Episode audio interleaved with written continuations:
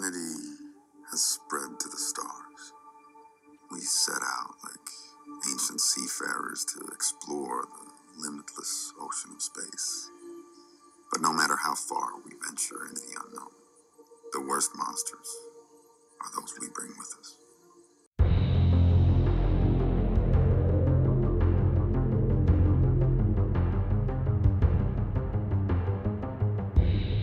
Hey, everybody, I'm Rima. And I'm Sean. And this is Strange Indeed, a podcast dedicated to the show Altered Carbon. Today we'll be covering the third episode from Altered Carbon titled In a Lonely Place. Oh, and what a lonely place indeed. Oh, yes. Even in a group of people, you're you're still alone and Still lonely. alone. I know, I know. That's how it kind of felt for, um, well, probably in a couple instances, but I think def- definitely poor Kovac probably felt a little alone, alone in that circumstance. So I'm ready to jump into our top five. What do you say? All right, let's do it. Awesome. So I'll kick it off. Uh, number five, and of course, no particular order, but I do have them numbered just for the hell of it. My number five is Patchwork Man. Yes, that was creepy. Wasn't that creepy? So yeah, we start off. We've got uh, you know the story that young Tak. I'm going to call him Tak since that's what his sister was calling him in this episode, and how sweet they were. Like what a sweet little brother sister combo that you got going on here and then they start telling the story about the patchwork man and i'm thinking and i'm thinking oh well okay it's a little dark you know there's some if you really look at some of the children's stories there's a lot of them are pretty doom and gloom right um like hansel and gretel I mean, hell, the witch that eats the kids. I mean, that's kind of a doom and gloom, you know, kind of gory, dark story. Um, so I thought, okay, it's not too bad. But then, man, talk about a dark twist. This this story, this dude, this patchwork man, you know, like killed the kids, and then he built this patchwork man, and this patchwork man is like Frankenstein, basically, you know, goes crazy on his creator and then hunts down kids to rip them apart so he can sew them to himself because he's falling apart. Well, it's a very like uber like I got like a grim fairy tale starting off, and it just I know like some of the regular like the actual Grimm fairy tales are super super like creepy. Mm-hmm. Like, yes. you know we have like I think I was probably told like the you know more kid friendly versions of Hansel and Gretel and everything like that, but you read the actual stories and they are not pleasant whatsoever. Exactly. Right. Yeah, if you if you read the true stories, not the the uh, dolled up versions, then yeah, they're pretty doom and gloom and it feels like that was definitely you know a, a very doom and gloom and and very gory. I mean it was pretty gory the way because you know how it got kind of animated you know with the character from the book as they're telling the story and stuff and i thought dang you know that's like i said i'm okay with a little bit of a dark you know twisted fairy tale but that that was that was something. So I just thought that was kind of interesting. And I thought that, you know, Tak and their his sister, they're talking and they're like, you know, we face the monsters together.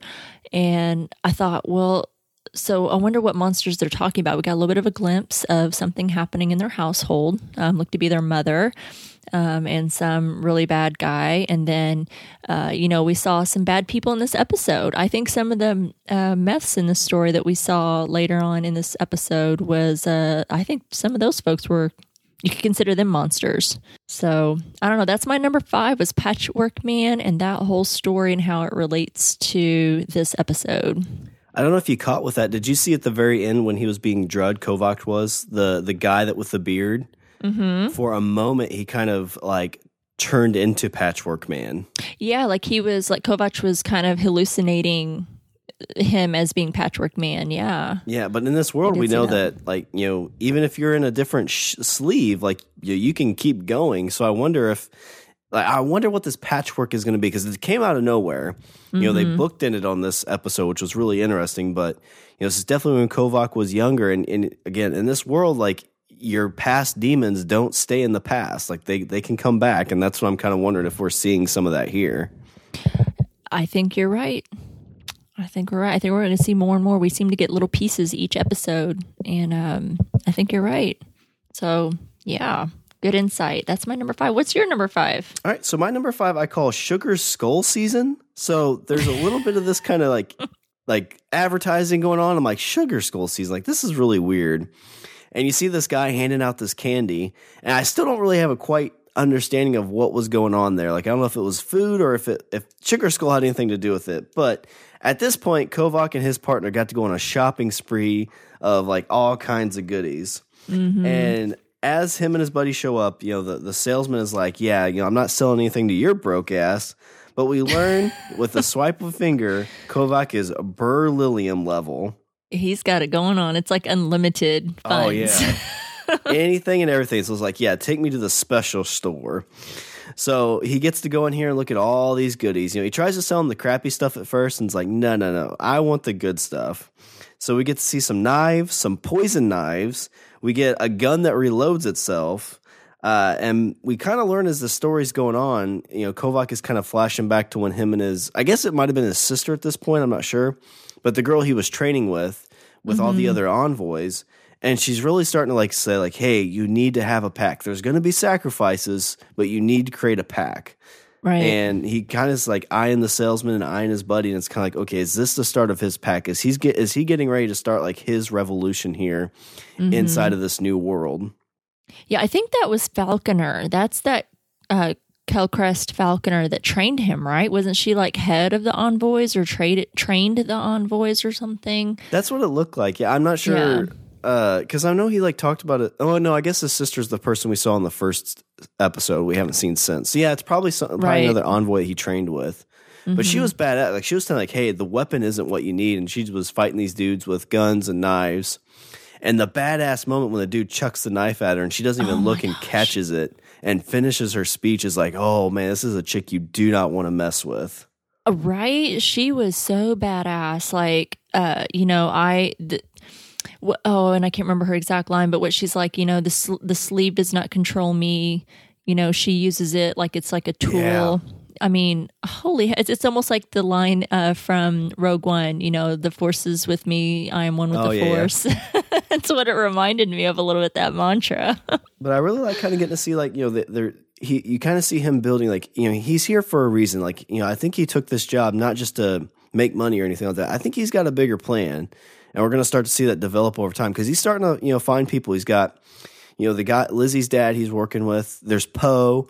There's uh, I think the salesman maybe he'll start getting in in with. There's uh, Ortega. You know he's starting to kind of like pick these pieces. Like he's picking his uh, his uh, you know uh, party for like D and D. Like he's like, all right, you're gonna do this, you're gonna do this. We're gonna we're gonna go and fight the boss and win this battle. nice D and D reference. Yeah, but it all kind of falls under this like I don't know what it is, but it's the Sugar Skull season. I like it. I think that that should be that could be a good uh, name of a band or something. oh yeah, I like that. Or ti- or uh, album title. Mm, oh yeah, good album title. A, a good album title is key, you know. Um, all good thoughts. Yeah, I don't know. I agree with you. I thought the same things. I thought it was really interesting how we got to see pieces of his training with Falconer and how she, of course, we got to see even more of how a total badass she is. And, you know, she's taken down all these guys. I mean, these guys, you know, are clearly badasses in their own right. And she's able to just like, they're nothing. And so that was pretty cool. But yeah, that hearing the words that she was talking about, about building a pack, and even if they're going to be expendable, like you need to somehow make these people loyal to you, but know that they're expendable, that you're probably going to lose them. And you can't care about them. You know, you want to inspire loyalty, but you can't care about them because you're probably going to lose them. So I thought that was really interesting. Good thoughts. Um, my number four is, and I, I talk about him a lot, and I can't help it because I really like his character, and that's Poe.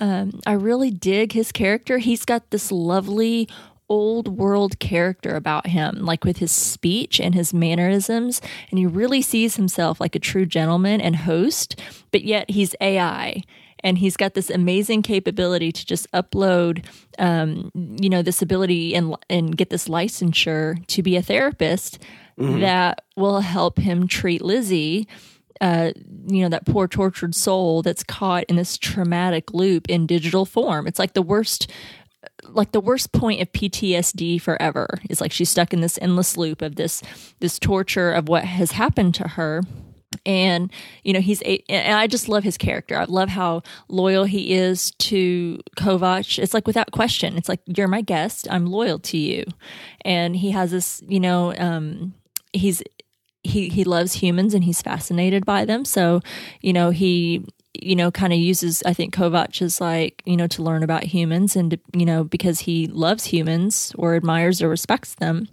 you know he has this uh, relationship with him and I, I like this one line like in the beginning when he um, how he delicately states that the footage in reference to Kovac with um, having sex with uh, that Miriam Bancroft, how he's like, you know, there was footage taken, you know, and, and, then it's it's cut to the scene where Kovac is having sex with Miriam Bancroft, and it's like that's a delicate way of putting things. You know, that there was footage taken. um, how he greets Vernon Elliott when he comes to the hotel. You know, um, I just, I love him. I love how he speaks. I love how he's got this old world style about him, but clearly we're not in any old type of world, but he holds those qualities. And he's, you know, I just love that about him. I love that. Um, kind of contradiction that he's AI, but yet he has this old world style to him. And I love it. I love how he talks. I love his mannerisms. And I could, and I'm always fascinated with Edgar Allan Poe, and I know he's kind of inspired by that. So that's my number four. It's yep, Poe. That, that, ties into my number two. Poe was was I kind of like wingman Poe as well as kind of calling him because we, yeah. we, talked about last week. We we said he was going to have a, a, guest with him to this party, and mm-hmm. I thought it was mm-hmm. going to be Poe somehow. Yeah, but you know we learned that Poe can't do this. Right. Yeah, he can't leave the hotel. Yep, and it's cool because like as we're, we're having this conversation, Poe's like, "I'm your esteemed colleague. Um, I'm your friend. I'm your partner. um, and also, we kind of get some fun stuff where like he just appears behind him or at random places, so he's kind of like mm-hmm. sneaking up on him. Which uh, Kovac is kind of like, "Yeah, dude, stop doing that. Like it's creeping me out." they but, had some fun interactions. But it is interesting because when when the fact that like they bring in Lizzie, it's one of those things like Kovac says like, "Hey, he's a guest. She's a guest now." Poe's going to do all he can to take care of her. Mm-hmm. And the one thing I thought was interesting is as Poe was kind of doing his magic, she was going through this kind of like just a speech. Like it's the first time uh, she's talked in a long time, it sounded like. Mm-hmm. But it was mm-hmm. like uh, she said something effective. She took my mom because she stole stars from the sky. She has icicles in her hair, which was just really, really like, you know. Yeah. reminds me a lot of uh, River and Firefly, where she would just kind of talk in rhymes and riddles. Oh, yeah. Yeah, you're right. Uh, let's see. I'm trying to see what other notes I had with with Poe that you didn't touch on. Um, he's just a great character. I really like him. Yeah, I love that. I mean, he's going to be kind of interesting in this. You know, it, it is the fact that he's kind of like trapped in this one spot. Mm-hmm. But you know, like you said, like whenever somebody is you know becomes the guest, he takes full care of them. And you know, I, I'm looking for the pieces like why did he choose the character of Poe?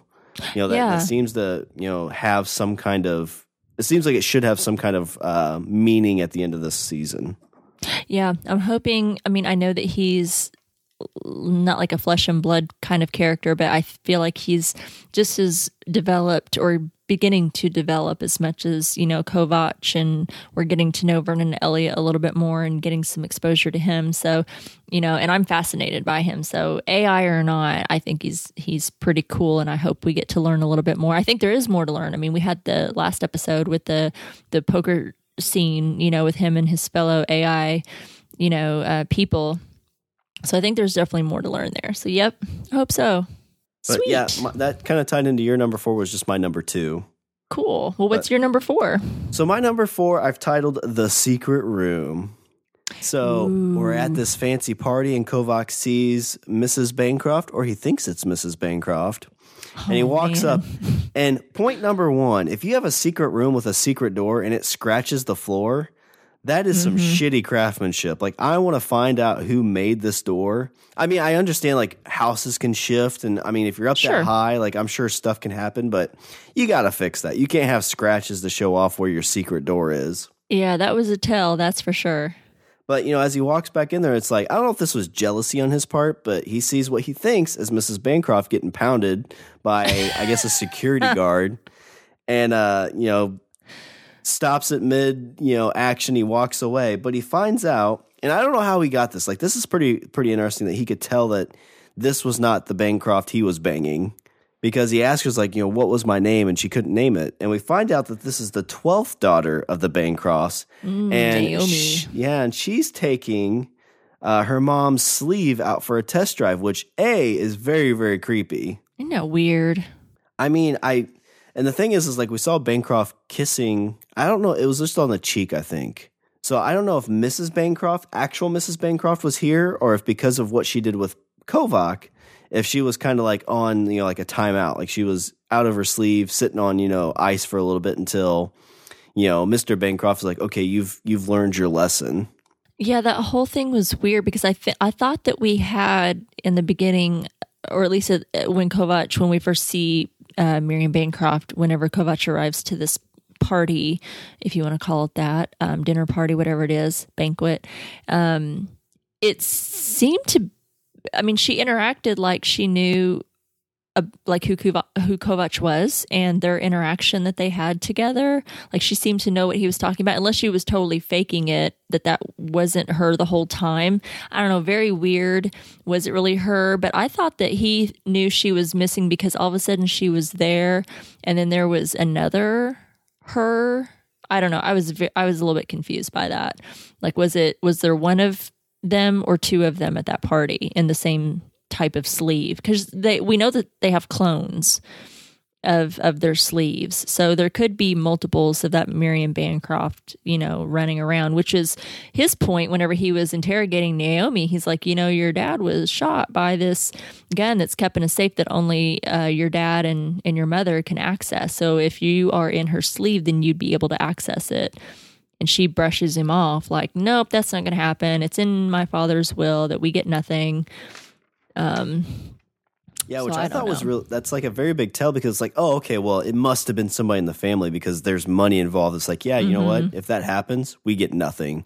We essentially Mm-hmm. Yeah. are kids right now. We are kids under our dad's thumb because we get absolutely nothing, and the only way we get anything is by basically being kids for the, our entire lives, which is creepy in its own mind. Like you're not letting your kids grow up to that to that point. Yeah, it is really weird.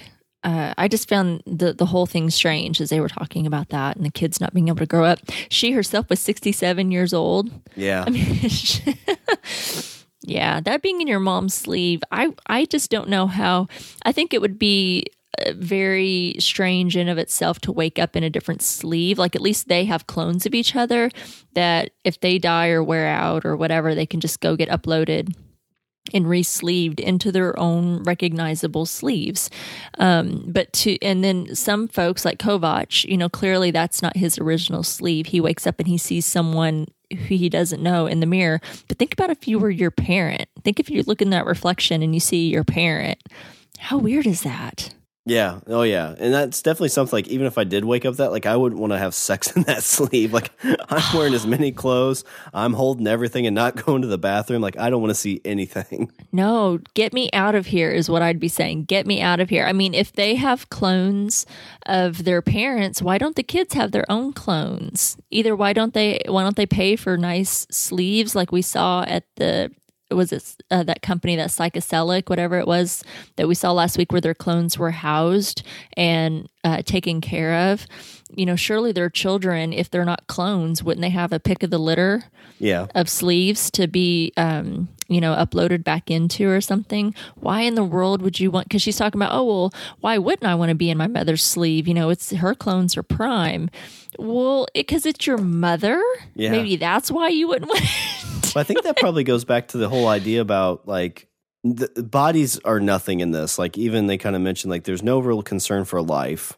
it's true And so I think it's like, oh, yeah, that's my mom's body, but I've lived for 300 years, so I really don't care. Like, it's it's just what it is. That's true. I guess in this particular world and in this futuristic world, they don't think like that. And that is definitely our interpretation and how we see things. But man, I just don't think it, no matter what world you're living in, I, I don't want to be in my mom's body, real or not. Yeah, It's I agree. Weird.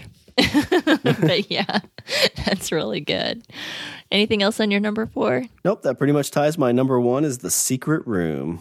The secret room should have been like the red room, right? Oh yeah, Um, okay, so number three, I have Ortega. So she you know, she she was getting on my nerves first couple of episodes. I'll admit, you know, there were some things about her that I found intriguing, and I think that she's a total badass and stuff. But she was kind of getting on my nerves with her attitude, and I was kind of like, "Geez, already." This episode, I really kind of liked her, but I was really kind of intrigued with her because I'm like, what is her beef with Bancroft? You know, she seems to really have it out for him, and not just in like a "well, I just hate rich people" kind of way, um, which you can tell that she kind of does. You know, she you can tell that she's kind of has this general distaste for rich people. You know, when she gets called into her captain's office saying that she has to attend this party, which she has absolutely no interest in going to.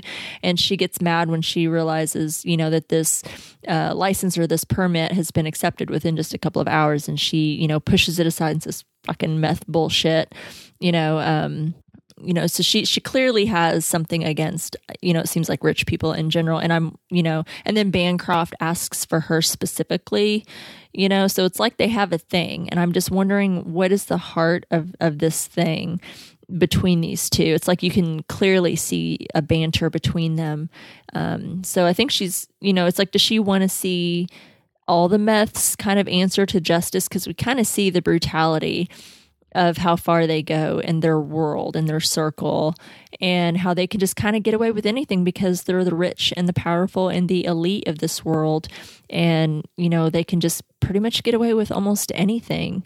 And you know so i'm just i'm curious you know exactly what her thing is with bancroft what it is between them two. And i'm hoping we get to see maybe a little bit more into that.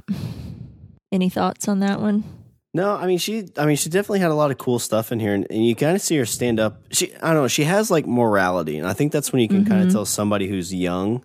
Um, so it seems like she's probably like her age, like she's in her original sleeve, uh, and her mom has a whole like religious aspect to it. So I kind of feel like that's probably the case. And I think one of the lines that she said that really kind of stuck with me is like, the longer you live, the border you get. yeah So it's kind of like, well, I've seen and done all these things. So how far can I take this? Mm-hmm. Which is kind of eye opening in a hum- like a human question because you know we all you know most of us lived you know you know with luck and all kinds of things you know doing our seventies or eighties and you know by the time you get to that age there's not a lot you can do just because of you know the process of aging. right But I mean, in this world where you could be 25 to 30 for hundreds of years, I, I could understand, like, you'd be like, well, I'm bored with the normal stuff. So I'm going to sit here, I'm going to eat a tiger. You know, I'm going to find an endangered mm. animal and eat that because why not? You know, I'm going to live for 100 years. I've had duck, I've had duck and turkey. You know, I had octopus once. I had calamari. That was pretty adventurous. Let's try tiger. So I think that's you know she she just has a, a, a way about her that she doesn't see that or she kind of thinks just like very down on these people. And like there's mm-hmm. the other thing where she, you know she got invited to this party to watch this fight, you know, be the the officer to you know kind of keep an eye on this. And they says like, "Oh, well make sure you go up there, you know, just kiss the ring and go forward." And so a lot of people complain about like society now that's very split between you know the haves and have nots i mean in this mm-hmm. world there's definitely a hierarchy like the people living above the clouds like they have all the money and everything and everybody down below practically living on bridges you Yeah, know, there's there's a very it seems like a very clear line drawn in this world. Like you said, there's the people, the grounders are low lifes and not rich, and anyone above the clouds, that line there is rich and powerful and elite and pretty much get away with anything. Seems like she's just kind of fed up with the injustice of things. which I can understand. Mm-hmm. Um, you know, I mean, at least like now, you know, you could rise up to have somebody, and there actually, I guess they have somebody in here who had a finder's fee for Kovacs who was trying to rise up the ranks and become one of the clouds. Yeah. That was interesting. Interesting little piece of information. So that anyway, that was my number three. What do you have for your number three? Well, that ties a little bit to my number three, and it's this organic damage. So we learned that the event of the night, besides the tiger uh, tartar, is this fight that they're going to put on. And Ortega's the one who's kind of watching because I guess they have police officers watch when this stuff happens just to keep an eye on everything. And we learn that this organic fight, you know, they're talking to him. It's a married couple, so it's a man and a female uh, sleeve that are going to fight each other. And I guess the way these fights work, the two fight to the death. Whoever wins ends up getting an upgraded sleeve, and whoever loses gets a downgraded sleeve. And this married couple, I guess that's what they do. That's, you know, mom and dad are going to work, kids. We're going to come back probably in different bodies. And like you think about like how fucked up that would be because, you know, when Kovac and Ortega are talking to him, they're like, wait, you have kids? Like, yeah, two, a boy and a girl. Well, they're used, like, what do they think about when you come home in different sleeves? Like, oh, well, they're used to it. And the next question they're asking is like, well, what age are they? Five and seven. And simultaneously, Ortega and them was like, oh, yeah, they're not used to it. Which No. is, I mean, you know, I think about that like, you know, if, if you're that age, like, you're very much kind of like getting into routines. If somebody's showing up differently once a week, like, how would you process that? Because mannerisms would be about the same, but it's a different voice, it's a different person. You know, it's completely just not what you're used to. I mean, like kids, like, you know, I have a kid who's just about two, and if somebody comes over that he doesn't know, he's a little standoffish He's like, whoa, wait a second, like, I don't know who you are. Even like people he does know, if they haven't been around for a couple months, it's like, whoa, wait, who are you again? Oh, okay, you're okay. All right, well, I'll hang out with you then after an hour of, you know, hiding in the corner.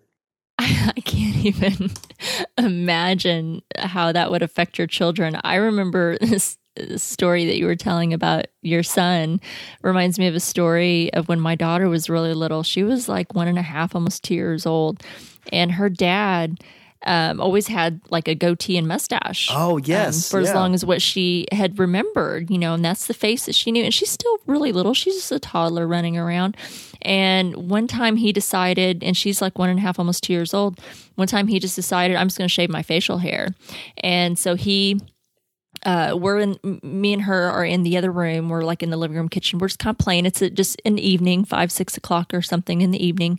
And we're just kind of playing and stuff. And he goes in the bathroom and does a shower and he he's in there shaving. And the door is shut the entire time. Like she she just knows dad's in the shower right? Or he's in the bathroom. And then he and I know he's doing this by the way, but so we're like, oh, what's this going to be like? And he opens up the door, and she turns around because we're kind of in the hallway to the bathroom, and he opens up the door, and he's got this clean shaven face, and she turns around all excited because she's wanting her dad. She's wanting, she knows dad's home, and she wants to, you know, hang out with her dad, and she's all excited. So she turns around with this excited face, knowing that dad's out of the bathroom, and she's ready to play. She catches a look at her dad's face and just bursts into tears and comes running to me like a stranger just came out of yeah. that bathroom. Like she was devastated. Like, who is this stranger in my house? Because she was kind of stand like you know you said of your son, kind of stand off of, strangers and.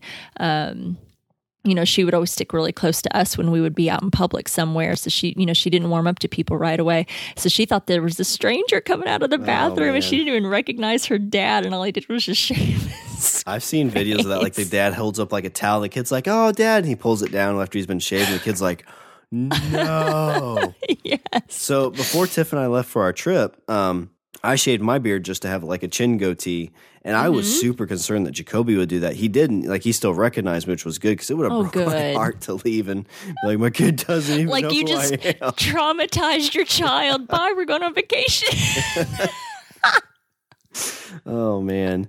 But I mean, so beyond the kid thing, like so they start this fight and they put him in this like anti gravity cage. yeah, And that was wicked. Like I- a Thunderdome, Yeah. uh, no gravity Thunderdome or something. and these two are going like hardcore going at it, like punches, you know, elbows. They're uh I don't know if you ever been to like SeaWorld or any place where there's like aquatic events, but there's a splash zone where they Mm-hmm. just sprayed blood over the audience. And then the audience licked it, which again kind of goes to like the whole tiger eating thing, which is just kind of weird. yes. But as we get this going, you know, Kovacs is kind of like not into this. He thinks it's very barbaric. I think he kind of gets the idea that uh, Bancroft is kind of doing this to put him in his place. And Bancroft ups the ante and knocks the envoy in. So it's the envoy versus the married couple. And it's a pretty short battle. Uh, and we get Ortega, who's like, no, this isn't right. Like, he doesn't have the papers. Because apparently, in this world, just like if you have sanctioned fights, like in Las Vegas, you have to have like the whatever boxing committee has to say, like, hey, these two can punch each other in the face. Right. Yeah. Y'all can beat the hell out of each other. Yeah. And so that's what they're doing here. And he's like, oh, wait, that, that envoy doesn't have his papers. And Bancroft, you know, high roller's like, oh, it must have just been a, you know, clerical mistake. You know, I'm sure it's, you know, will be all cleared up by money and credits. Mm-hmm. Oh, and he's my property anyway. Yes. And this is the first time where he's really kind of like like, oh, I don't care. Like he's like I own him. I think this was after the fact where he uh where they showed uh the um unique things that they brought. He said, I have the last envoy. Mm-hmm. Uh, but we get I, I kind of co- compare this like wrestling. So these two are having this like you know two on one battle royal handicap match, and here comes the disqualification from the outside as Ortega shoots whatever the uh, machine was to knock it down. But you know, as Kovacs and Bancroft kind of have this dick showing contest in this this situation. Kovac has the best line as you know the two married couple because unfortunately for them, like I'm sure they have no money. Like they're doing this like no like it kind of reminds me of maybe like boxing back in the early 20s. Like a Mhm. lot more poor like people box because it was like, hey, this is a way for us to make money for our family. I'm good at this fighting thing, so let me do that. Mm-hmm. And this is very similar to what these two are doing. They're probably a little bit poor because they kind of mentioned they don't have enough money for sleeves. So they they basically put themselves out there to do these battles and they earn money and they earn new sleeves. And as the the fight ends, neither one of them dies, and there's this like huge emotional moment between the two where she's like, you know, his sleeve is messed up because he broke his leg. She's like, I don't have enough money, like we can't fix this. And Kovac kind of has the the mic drop moment where he just chucks the knife, kills him, and looks up at Kovac, who's up a little bit higher, says, "Yeah, just give him my earnings and give them both upgraded sleeves." And in front of this whole crowd of people, like, "You're not going to go back on your word, are you?" Right. I was like, "Ah, dude, you just like Booyah. Yeah. But I feel like, you know, we've seen a little bit of this whenever they talked about organic fights in I think episode one, but we got to see it firsthand. And again, it just shows how very like barbaric and how there's no care for like sleeves, especially sleeves that aren't, you know, the the upper cloud people. So it, it's you know, it, I'm ex- interested to see where all this kind of, you know, like what other like hierarchical things are we seeing in this universe? yeah, we're definitely getting a good good taste of it. That's a really good number. Um, was that number three, um, or your number two? But that ties. Okay, that ties in because that was my number one. Was the evening's entertainment? I mean, you're right. That it was so brutal. I mean, I I'm a fan of action, so I'm not. You know, I I can sit there and I can watch action and people getting punched and you know stabbed and kicked and and these kind of type of like hand hand on hand or or or you know uh, combative kind of fighting here. And you know it, it doesn't eke me out. I'm not i'm not like uh, uh, you know ooh, that's gross kind of thing. I'm okay with that. I like action and fighting and stuff you know in movies you know for entertainment value anyway. Um but this was kind of hard to watch. I mean they got really brutal this this uh, spouse these spouses you know that and not only were they married and spouses but they actually like loved each other like Yeah. it wasn't like oh well i hate you so now i get to punch your face you know I, mean? I think come on if you've ever been married don't you oh, just at one time in your life just for just for a tiny little second want to punch your spouse in the face just a little bit. Maybe maybe that's just me. I don't know.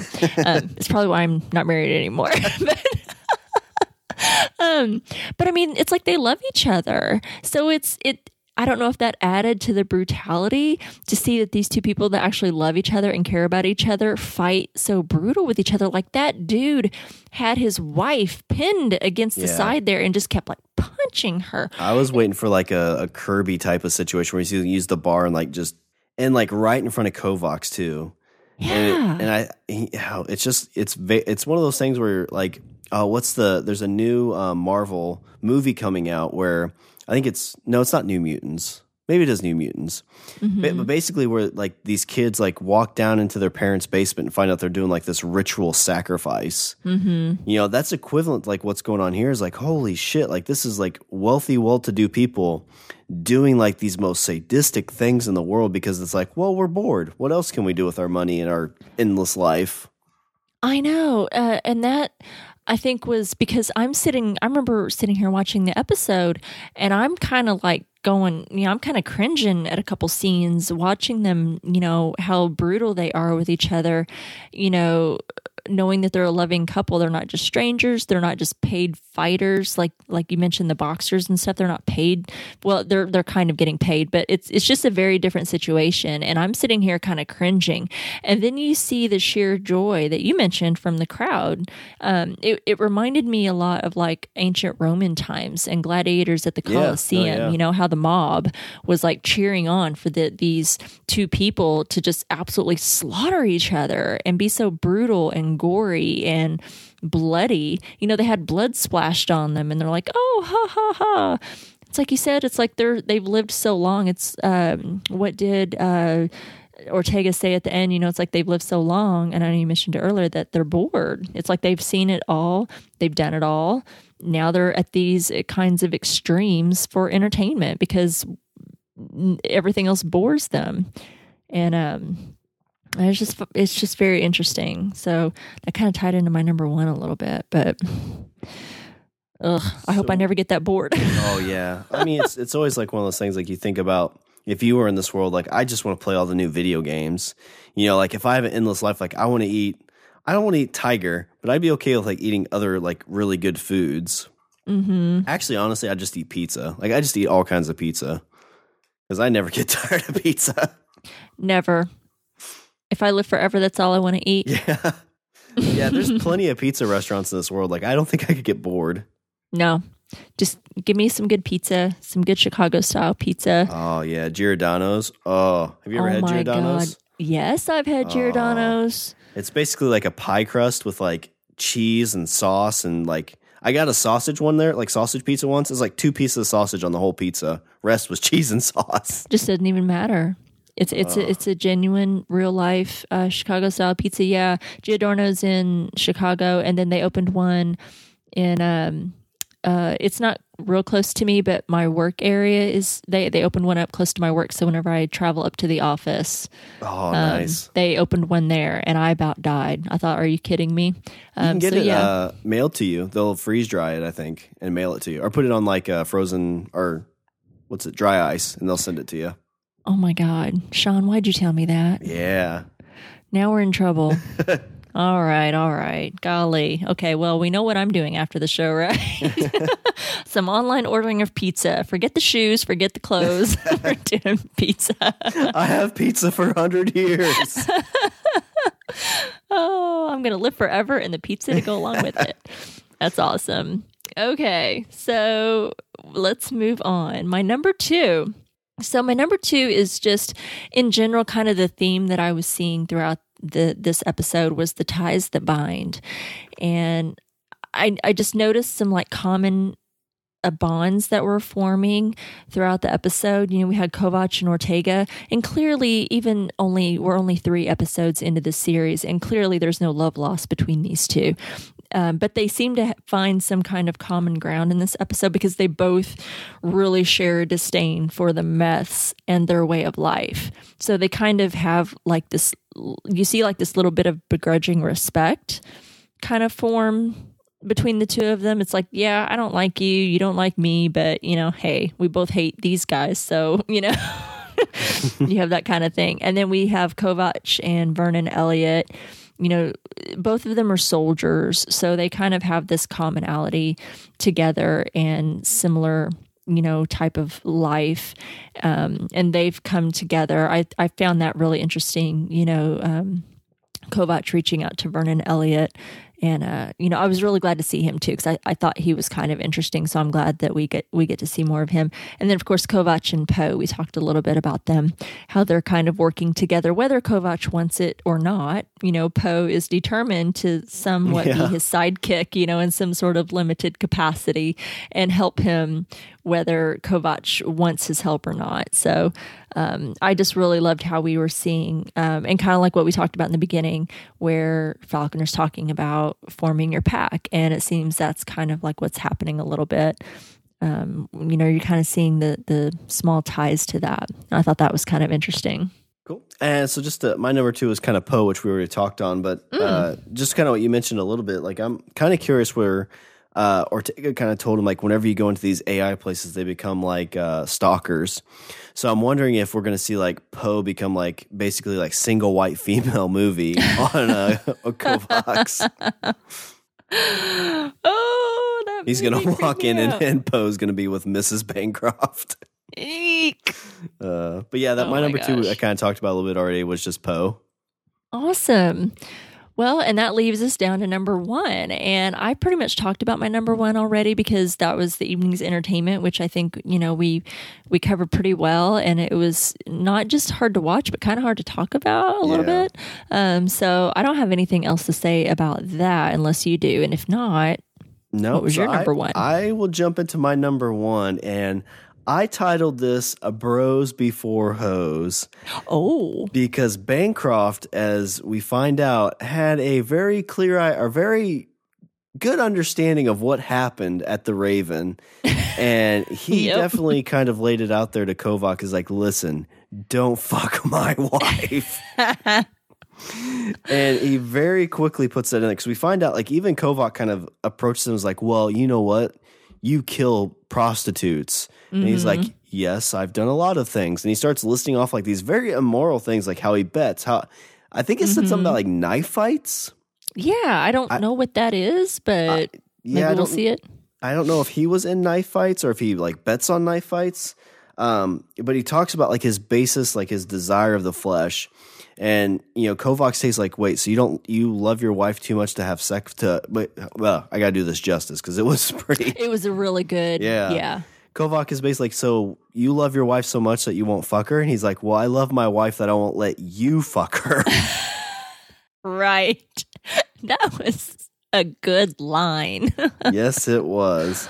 Um, I liked it. I mean, it was a very quick scene, but it was a, a situation of, you know, I I don't know if you've ever had this happen in real life, but it's definitely a situation where, like, Kovacs had to be like, he's fucking with me. Like, he knows, I know that he knows that I know hmm kind of situation. And, you know, he throws Kovac into that battle. It's kind of one of those things like, if he dies, so what? He fucked my wife, so he deserves it. Yeah. That's his Yeah, I want- property. Yeah, and I wonder like how many situations like because he kind of comes out that his wife is very promiscuous, so it's or at least has been in the past. hmm He knows his wife very Yeah. well. So I wonder like obviously this is the first time she's kind of found some other dude to you know show her what's up. Um, and but and again, it sounds like how long have these two not been like intimate with each other, which was kind of intriguing to me as well because it goes back to the whole idea of like you live too long, you start to get bored. I mean, after like they've been married, I guess like over a hundred years. He's like, babe, You know, it's the 170 hitch. I got to go get some strange. yeah, it's well, and it's like they're kind of. I mean, how much can you be with one person over and over and over again? You know, um, so yeah, they're probably. It's like they still seem to have this respect because he did state, you know, you don't know what it means to be married to someone for over a hundred years, and to have this veneration for them. You know, they have. It's like even they may not share that type of intimate. I don't know that they share that type of intimacy anymore because clearly he's getting his kicks. Uh, elsewhere. Apparently, he's aware of how she can sometimes go off and you know get her kicks as well. He's not blind to what she's doing or what she has done in the past, um, but he definitely doesn't want uh, Kovac to be messing with her. Maybe he doesn't mind her, you know, going off and and seeking um, relations with other men, just not him. And that was a really good line and a really good scene. I liked it. Yeah, this show it's it's So it's bringing me It's- in. Yeah, I like it a lot. I mean, it's very, very interesting. But yeah, my number one's just kind of the bros before hoes. And Very So- good. So they they have it even in those days. oh, yeah. future. Yep. So, what's some of the, the notes that you have? Notes. So we talked a little bit um in about Falconer. She's definitely in my notes. I like how we're getting we get little pieces of her um every episode and so I'm really fascinated with her. I want to learn more about her because she was a total badass in this, you know, being a, a woman in in a what you would assume would be like a man's world. So it seems like we've got a little bit more gender equality. That just because she's a woman doesn't mean that she's ineffective as a fighter, um, a trainer, and a leader. So I really, really like that. And I like, you know, what she was telling them about uh, the sleeve as a tool. I control it and use it. How she was talking to Kovacs about gathering a pack, making them loyal, even if it means that they're expendable. So I'm, I'm excited to see more of her. I think we're just going to keep getting little pieces of her. I hope we eventually get a full story or that, you know, enough pieces come together to create that story because I really, I really like her. I liked that we had, I think there's been a couple um, in other episodes, the other two episodes that we've had so far, a couple of little funny lines or interactions, but I think this episode we had a few more. So I really like that, like interactions between Kovacs and Elliot, Kovacs and Poe. I thought the, their banter back and forth was really um, cute, if you want to say cute. Yeah. Um, I did. You mentioned already in the entertainment of the evening, they were eating this tiger. Mm. I'm just going to go on record. I had a huge problem with that. I just, Yeah, I I, mean, the- I'm I'm willing to try a lot of stuff, but feline just I don't think that would taste very good. you know, I mean, I thought we hadn't even gotten to the fighting yet of the evening. So this, you see this tiger on this, and at first I thought it was like ornamentation, like presentation for this hmm. Banquet. Like I thought that was bad enough because all you see is it kind of pans up to the tiger head, and I was like, "What the hell?" And then I was like, "What?" I was like, "I don't like that." And then they show you the shot that it looks like, yeah, they're like a like when they do the hog roast um, and the big pig roast or whatever. I can't do that either. I can't eat anything with a face. I don't want it looking at me, and I especially cannot eat it. Look, I'm an animal lover, and I know I've said that repeatedly, and I'll say it again. I just had a huge, huge problem with this. I mean, are they not almost extinct anymore in this Well, world? Because they're almost I- extinct right now. So Yeah, I mean, with cloning though, I mean, they could probably just keep bringing them back. I don't care. It's wrong. And I don't care. I'm just going to say it. Usually I try to see other points of view and respect beliefs and cultures, but this time, just no. No, it's wrong. I don't like it. And that's all I'm going to say about it. I don't like it. Um, I like when Bancroft, he's describing spending his time in a whorehouse as purchased sexual release. That's very interesting writing. Um, we mentioned a little bit earlier about respect for life. Bancroft says that he never took a life um, because the stack survives and he gives them new sleeves. So this is like consensual. You know, it's like he gets that consent from this person before he kills them. He's like, you know, if you let me do this, I'll upgrade your sleeve, you know? So it's consensual because they don't really die. They just get upgraded to a new sleeve. But it's just like, it's so hard, I guess, for us, for us in the time in the world that we live in to relate to, at least for me, uh, that death, you know, doesn't mean much to them, at least for most of those folks in that world. As long as you can afford to get a new sleeve, death is nothing. Yeah. Um, we also saw the one last note that I have about this party and the interesting things that you were supposed to bring to the party. What did you think about that rapist and murderer that was downloaded into a snake? Yeah, I was. I mean, again, that's kind of like you kind of like, oh, well, he deserves it. But then again, it's kind of like where you look at, um, you know, different Black Mirror episodes where like the bad person's kind of like stuck in this, you know, loop or whatever. Mm-hmm. And she kind of talked about where she tried to bring him back, and all he did was lay on the floor. So she put him into a snake.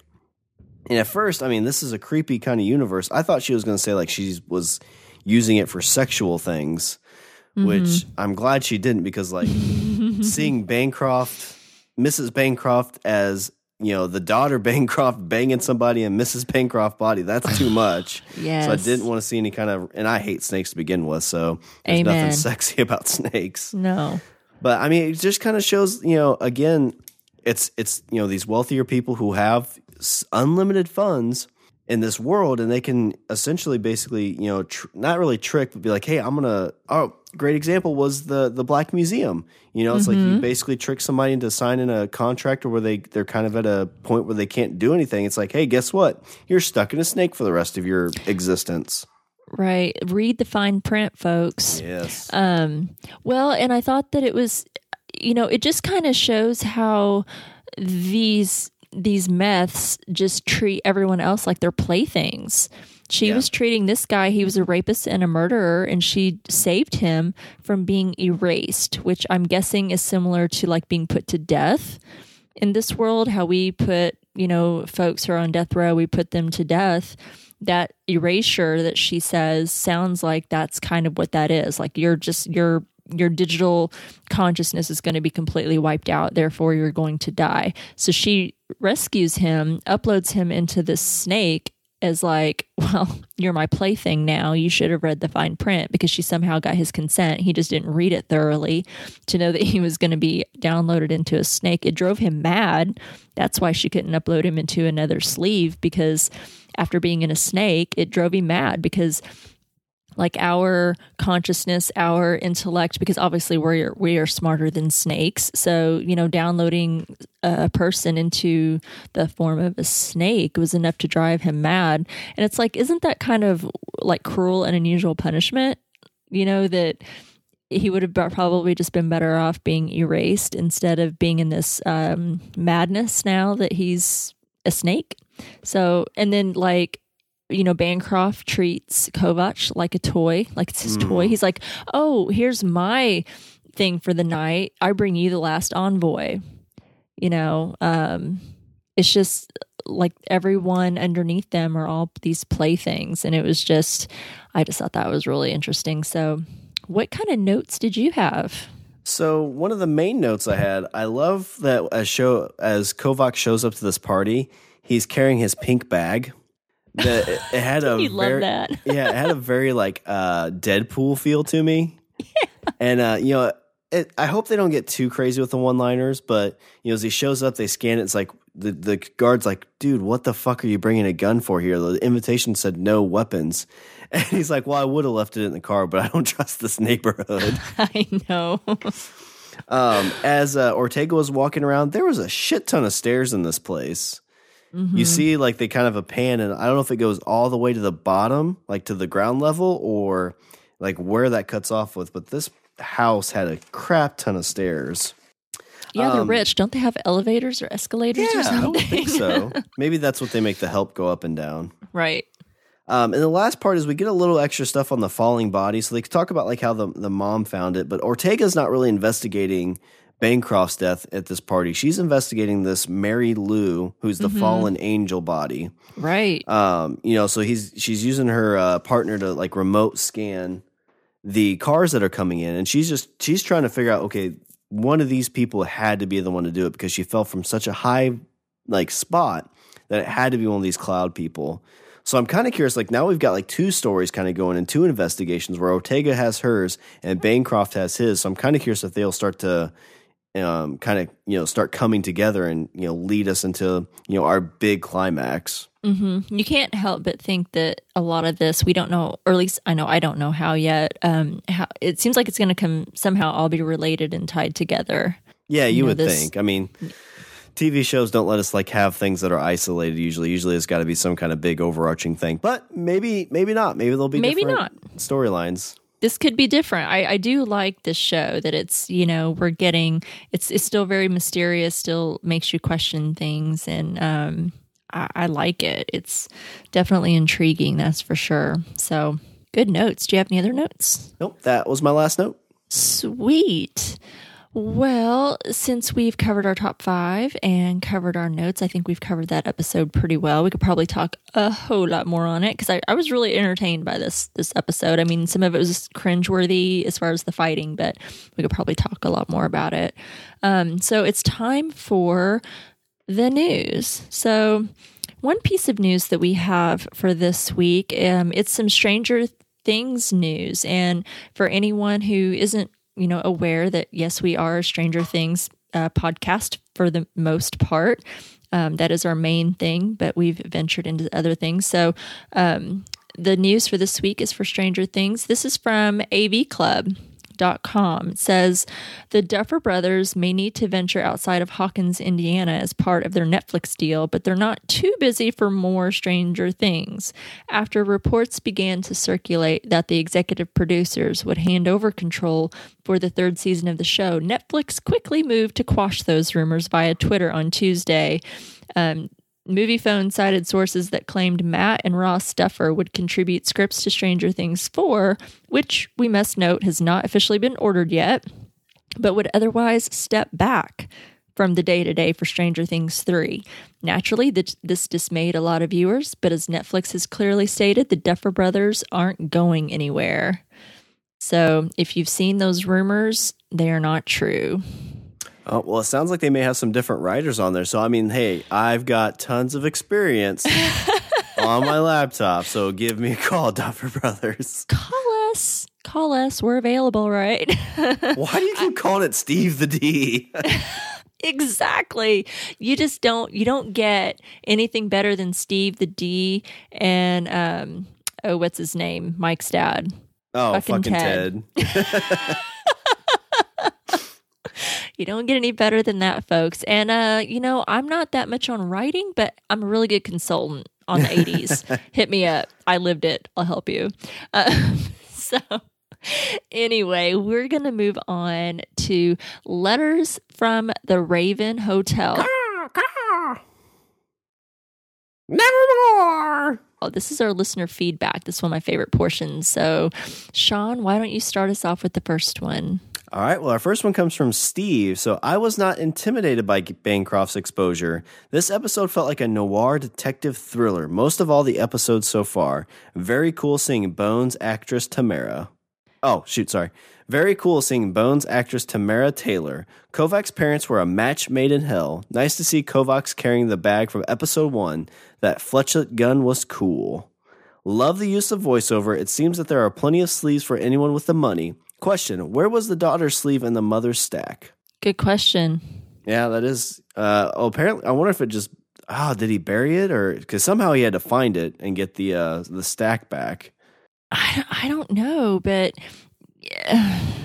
do they they don't have extra sleeves lying around their house i'm guessing it sounds like you have to go to this facility to get re-sleeved so yeah where was her mother's stack do they is, is it sitting on a charger somewhere i mean do they it's got plugged into an iPad. is it like sitting on you know those really super cool like just charging pads you can just set your phone on it and it charges is it sitting on like a charging station somewhere So she's at twenty percent, but she takes up a lot of energy, and she's like a second generation. So it's you know Yeah. twenty percent only lasts like ten minutes. I don't know. That is so strange.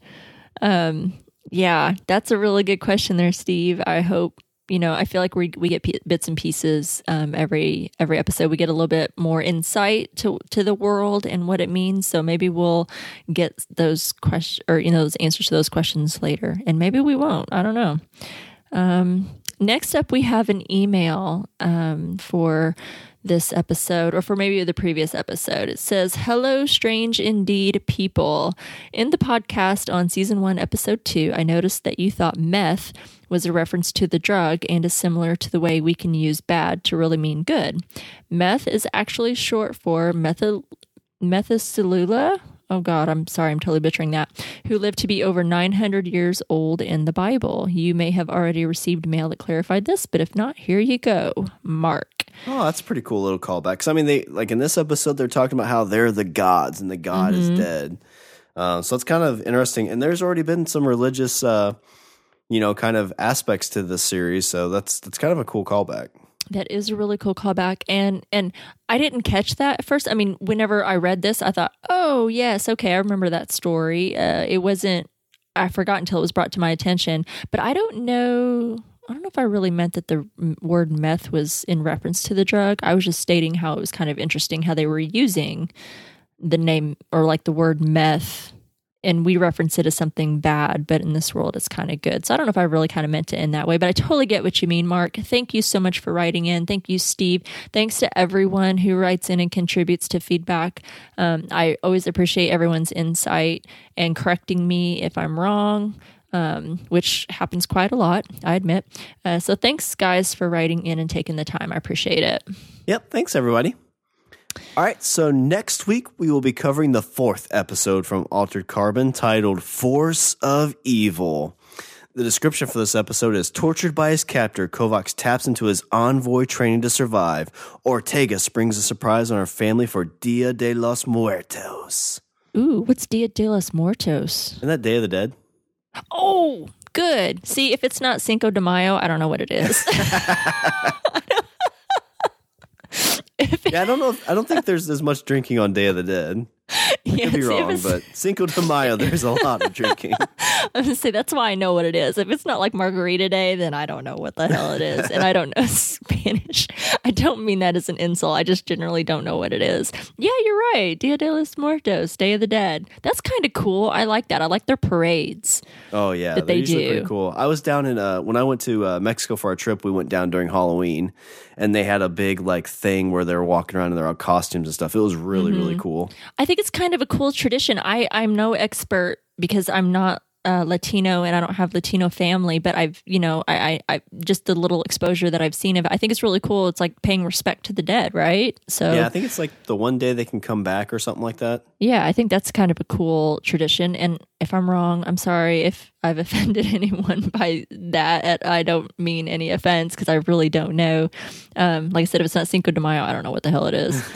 Just hand me a margarita and tell me to shut up. Um, um, we're really excited that you choose a sleeve with us. And until then, you can follow us on Twitter at Strange Tea Cast. You can like us on Facebook at www.facebook.com slash strangertcast. And you can check us out on Instagram at strange underscore indeed underscore pod. You can email us at strangerthingscastpod at gmail.com. And you can also find us on the TV Time app.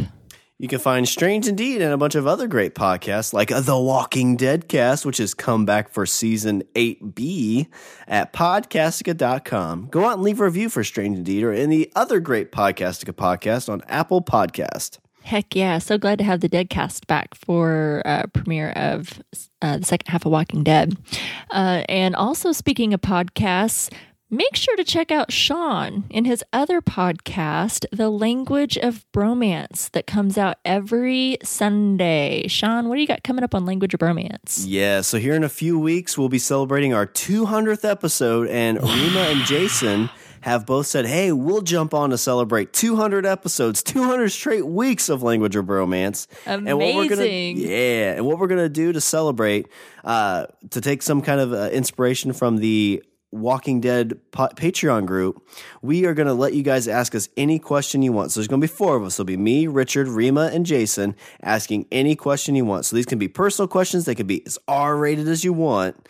And, you know, basically what I'm saying is if you ever wanted to find out if Richard and I have made out, yeah, you can ask that question. All you have to do is ask.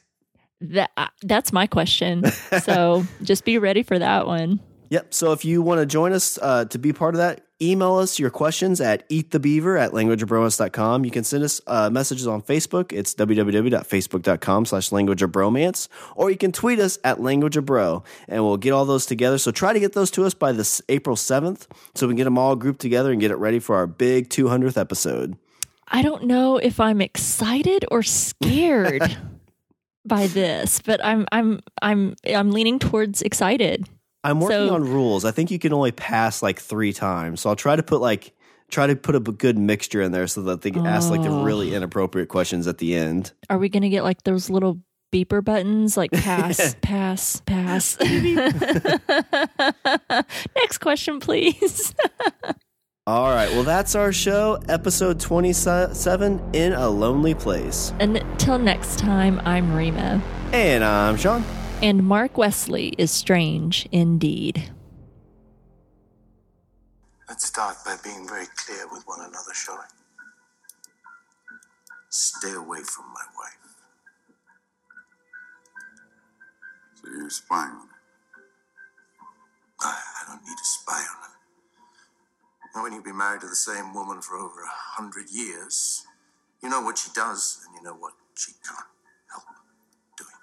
Why do you care what your wife does in her spare time, considering what you're doing in yours? Your limited life experience cannot possibly encompass what it is to love another person for over a hundred years. You achieve something close to veneration. How does one match such respect with the basest desires of the flesh? So you love your wife too much to fuck her. I certainly love my wife too much to let you fuck her. Now, do you have anything to report on your investigations tonight? No. Great part of them. Thanks.